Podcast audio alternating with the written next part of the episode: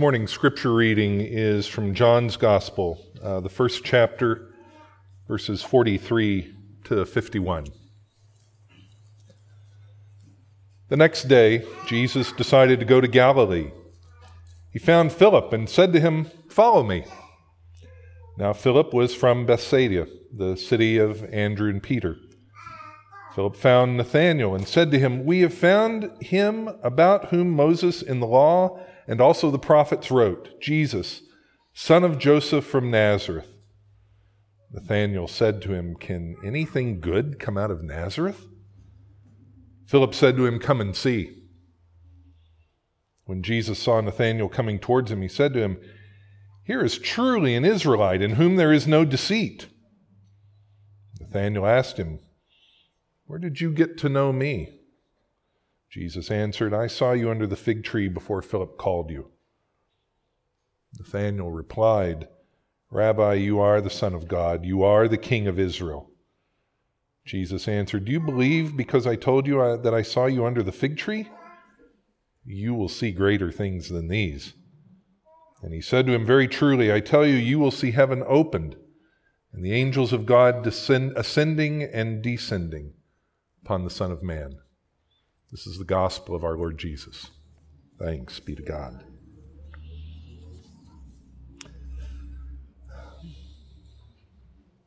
Well, it's the second Sunday of Epiphany, and I feel constrained to offer a bit of a corrective to Ryan's uh, introduction to Epiphany uh, last week. It's it's not about getting into an ice cold river and finding a cross that's been thrown in and swimming to shore. Yeah, my interpretation. Epiphany is about light. It is the revealing of light. It is the surprise. The lights are on. But the Gospels don't play into that. The Gospels present a Jesus who is full of mystery. The Gospels present a Jesus who says, Don't tell anybody that I heal the sick. Don't let on that I'm the Son of God. Don't make a big thing about it. Don't make, as my mother would have said, don't make a to do.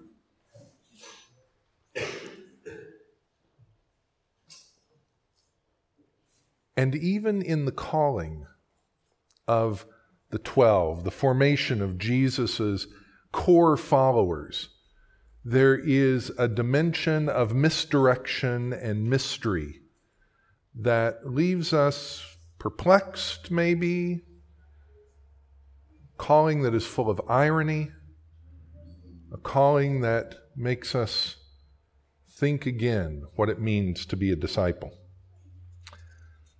Discipleship, we are convinced, begins with the work of evangelism. And evangelism is often considered a swear word. Um, you'll, you'll note from uh, the next slide that, that there are many different forms of evangelism. There's street evangelism, where somebody's on the street corner proclaiming the gospel, and you're supposed to stop on your way to wherever it is you're headed and listen um, I have uh, had the misfortune of being a street preacher uh, on a couple of occasions, found that that was clearly not my gifting. it is a little hard to get into the nuance of the Greek aorist tense when you are doing street evangelism. So, of course, from street evangelism, I tried that other tried and true method, door to door evangelism, which uh, I would say the success rate in selling Sports Illustrated is about twice what it is when uh, then door to door evangelism. Door to door evangelism is just painful. It's like a it's like a three hour root canal without medication. So. So there is the other tried and true method, the crusade evangelism model. The, the put up a big tent and y'all come and hear the gospel proclaimed. Of course, crusade evangelism tends to work in environments where there aren't other sorts of places of entertainment value, where it's the venue in town. the, the problem with evangelism is that we've made it as the, as, as the tiny print in the fourth slide there evangelism, so easy, even a four year old can do it. Or, or maybe we should say evangelism so annoying, even a four year old can do it. But it doesn't answer for us our, our ambivalence about evangelism, our frustrations with evangelistic tactics and strategies and ways to deflect people's genuine questions. You would be amazed at some of the things I've experienced in evangelism training in my life about how to take people's literally their stomach aches and turn it into an opportunity for having them pray the sinner's prayer. Oh, just shoot me, please. Our ambivalence about evangelism, about calling people to faith, is well earned. Western culture, American culture, has turned evangelism into marketing. It's turned it into selling cornflakes. And but that doesn't relieve us the obligation, the calling to invite people into faith. How do we do that? How do we call people to, a, to an honest, legitimate, growing faith in Jesus Christ? Just because we don't like the tactics and strategies of street evangelism and door to door evangelism and crusade evangelism and, and evangelism explosion and, and every other branded method of evangelism out there. It doesn't relieve us of that obligation, that invitation to say, how do we follow Jesus? And how do we invite people to join us in that journey? This passage John 1 43 to 51, is a passage about Jesus calling new disciples. It is a passage that is dripping with irony when we read for it. It's, it's a text that is in the context of a larger set of events that happen in one week. That week begins with the witnessing of John the Baptist. And and Ryan introduced that really powerfully last week. That was good. You, you got the intro? Eh, yeah. Ryan, Ryan did a great job in unpacking John the Baptist's mission and message. But that week continues for Jesus, and, and John's gospel records it. And Jesus does something that we might frown on today. He, uh, he poached John's disciples. in, the, in the very next section, um, chapter, chapter 1, uh, verses, um, got to turn the page here, uh, beginning with verse 29 uh, through, uh, through 42, Jesus goes after John's best disciples. Says, yeah, that, that the thing that happened when I got baptized, you know, uh, follow, you know, my, this is my son whom I'm well pleased. Yeah, why don't, you, why don't you come follow me? Now, if you're John the Baptist, you might, you know, you might feel bad about that. You might, you might worry about that. That, I mean, we, we have a term for that in the modern American church. We call it sheep stealing. That's exactly what Jesus does here. He goes and he poaches Simon Peter and Andrew, James and John.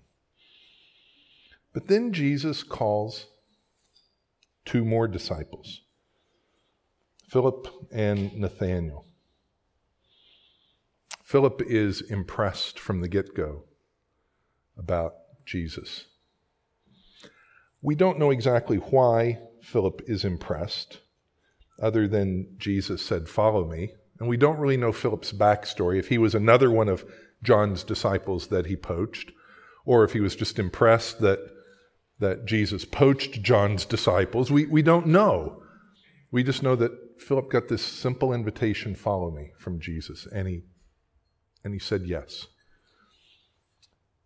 But his friend Nathanael required a bit more persuasion. Verses 46 to 48 just, just drip with irony. Philip finds Nathanael. You know, we found the one that Moses and the prophets promised. He's Jesus, the son of Joseph from Nazareth. And, you know, Nathanael's response in verse 46 can anything good come out of that hole in the wall? You thought I was going to say it, didn't you? You thought I was going there, but I didn't. Let the record show.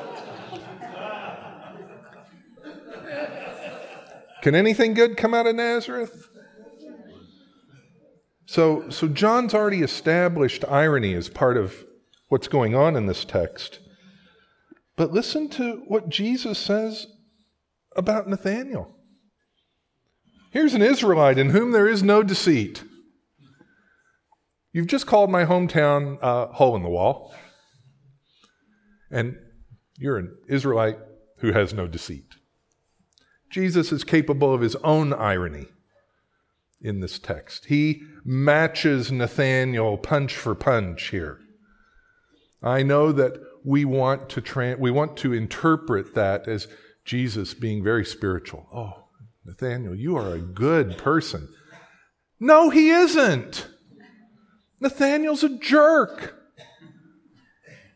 Nathaniel looks at Nazareth, which is a beautiful little town, by the way, and he says, Can anything good come from there? And Jesus says, Oh, look at you, a guy with no deceit. Jesus matches him irony for irony. And in that moment, Nathanael realizes he's met his match. Snark wins. It's not, snark is not a technique that I've gotten a lot of training in when I've gone to evangelism school. But it works for Jesus in this passage. He takes Nathanael where he's at and he says, I'm not letting you get away with your nonsense. You've, you've snarked and held people at bay your entire life. You're not going to do it with me. Here's an Israelite with no deceit whatsoever. And Nathaniel realizes, wow, I'm, I'm undone. I'm caught. Here it is. And in that sparring, Nathanael comes to know and confess Jesus. And then Jesus does something fascinating. He says to Nathanael, Do you believe because I told you that I saw you under a fig tree? You'll see greater things than these. And he hearkens back to Jacob's ladder in Genesis 28. He points back to that story. You're going to see you're going to see the angels ascending and descending the ladder from heaven to minister with the Son of Man. You're going to you're going to climb Jacob's ladder. You're going to see it happen. And Jesus' invitation to Nathanael meets him where he's at, snark for snark, and then promises him the desires of his heart. Jesus has a way, a surprising way, of calling disciples. Being a disciple means calling disciples. Philip's first act is to go to his friend Nathanael and say, Hey, to borrow a phrase from American evangelical history, hey, I found it. some of you are old enough to understand that reference. Some of you have been with Campus Crusade before. You know that reference. We'll just leave it there. I found it.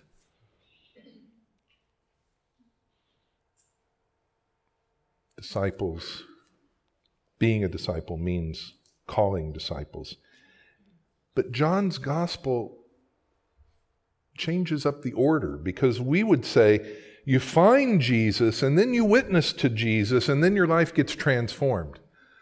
Well, Jesus jumbles that up a little bit. The, the missiology of the fourth gospel is one of bearing witness and then finding Jesus. To use the language of the modern 12 step movement, you fake it till you make it. There are times in our lives we, we, we sit in the church and we go, What a boatload of hooey. That usually happens every time I listen to myself on Monday morning. but, wow, did you have to laugh that loud? You couldn't, you couldn't go with it just a little bit. Oh, you had to go all the whole way. Yeah. Thank you, Nancy.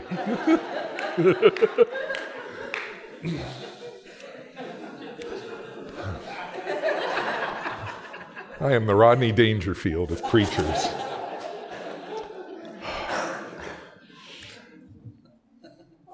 we fake it till we make it sometimes. The, the, the reality is that sometimes we sit in our doubts and our frustrations and we look at the hypocrisies and we look at the, the, the moral weaknesses of the church, and we just go, I just can't do this anymore. I just can't put up with this nonsense anymore. And yet we show up one more Sunday and we, we hear the gospel. Maybe not from the guy up front, maybe from the person sitting next to us maybe from somebody else. That's, that's why we practice a multi voiced worship in this church, because it's not just my voice that communicates good news. It's when folks like Andrew tell the story of the small groups that have changed his life. And when we sing songs that Ryan has written about his faith experience. And when we hear poetry from Nikki and when Sydney invites us to hear the word of the Lord. That's why we have many voices speak on Sunday morning, because if we just hear one voice, we just hear one experience of the gospel. And part of witnessing to our faith, part of faking it until we make it, is that powerful notion that if we share together, the Holy Spirit speaks through one of those voices and gives us hope and frames our life in a new way. So we begin with bearing witness, and then we find Jesus in John's gospel. And then, only then, does our life begin to be transformed. Only then do we begin to hear the promise yeah, you're going to see Jacob's ladder.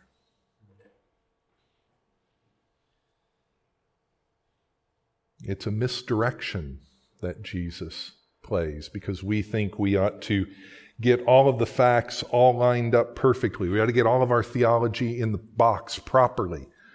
We ought to, we ought to pack correctly for the journey that lies ahead.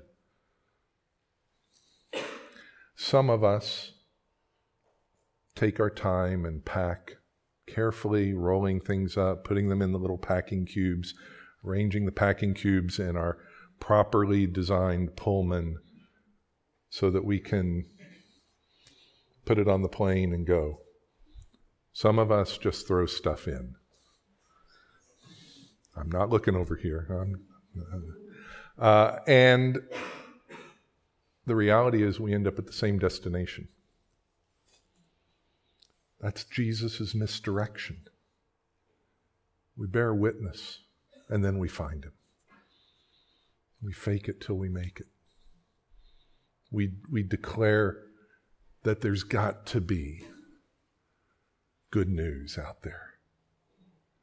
And then we discover Jesus. The other thing that happens in this gospel is that the, the disciples come from all sorts of interesting places and backgrounds. They come from holes in the wall. None of the disciples in John's first chapter come from Jerusalem. None of them are religious experts. None of them are trained in the craft and skill and arts of being a religious professional in their day. They are smelly, stinky fishermen from Bethsaida and lazy, shiftless, unemployed folks sitting under fig trees. And they're from Nazareth. Disciples come from all sorts of interesting places and backgrounds. Jesus misdirects us in, in where the good news comes from. We keep thinking the good news is, is both a great production that will take us to greatness, and it is not. The gospel takes us into the pain of others, takes us into our own pain, it takes us into dealing with life as it is, not life as we would like it to be. The transforming work of the gospel is that it calls us to be authentic and real, calls us to admit our brokenness and to live honestly with that brokenness, not to cover it up, to hide it, or to ignore it, or to wish it away, but to offer it to the one who can heal us. And even then, that healing isn't about bells and whistles and greatness and glory, and it's about getting through, continuing the journey, being a disciple.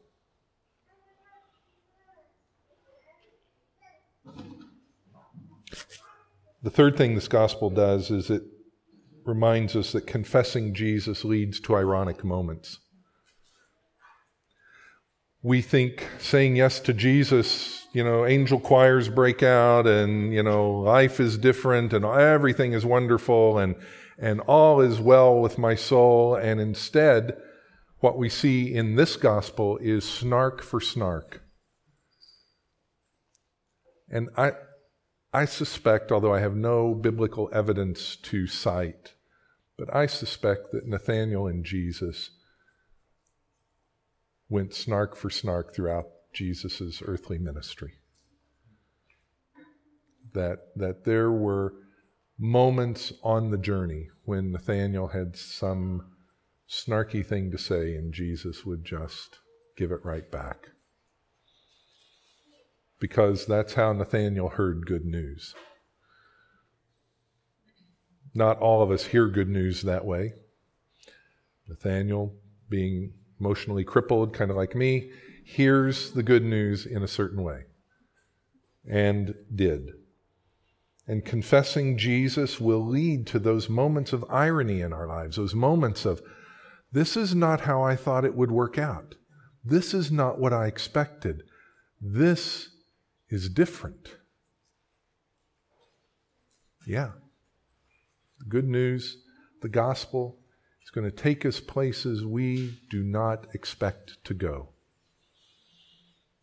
into adventures we could not imagine, to places we would not dare be at. Jesus is engaged in this passage in a whole set of misdirections misdirection in the pathway to faith, a misdirection in the location of faith, and a misdirection in the explanation of faith. And Jesus does that with us. I've had plenty of opportunity over a decade of service here to hear many of your faith stories. None of them fit a pattern, all of them are different because we all hear the gospel differently. There is no cookie cutter approach to evangelism or discipleship. There is only the journey we are on together with others who are on their journey. And the challenge of being the church in that environment is to learn to hear each other's stories, to bless each other, to encourage each other, to confront each other, to welcome each other, to love one another.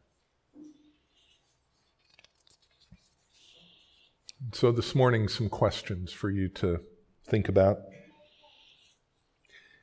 If witnessing weren't a canned presentation of a theological bias, in other words, if witnessing weren't everything we've been trained it to be throughout a lifetime of being a Christian, if witnessing weren't that, who would you talk to about Jesus?